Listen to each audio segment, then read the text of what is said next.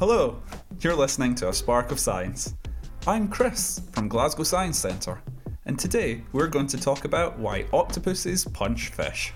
Now, first off, we need to address the eight legged cephalopod in the room.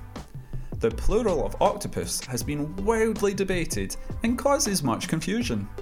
So I'm going to settle this right now by confirming once and for all that whether you choose to use octopuses, octopi, or even the less favoured octopodes, they're all technically correct.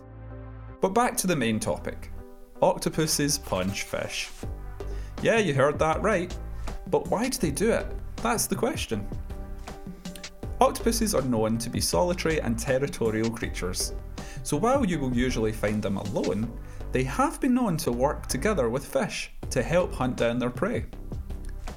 But when marine biologists were studying this collaborative hunting behaviour, they noticed something odd. On rare occasions, the octopus would punch the fish.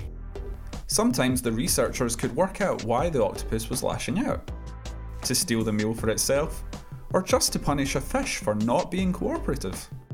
And when they weren't working together, the octopus was maybe trying to scare off the competition. But every now and then, they saw the octopus just punch a teammate for no obvious reason. So while collaborative hunting may be mutually beneficial, it doesn't always work out so well for the fish. Thanks for listening to A Spark of Science, brought to you by Glasgow Science Centre. As an educational charity, we want to keep everyone inspired with science. You can explore a vast array of online content on our website, and you'll find us on Twitter at GSC1.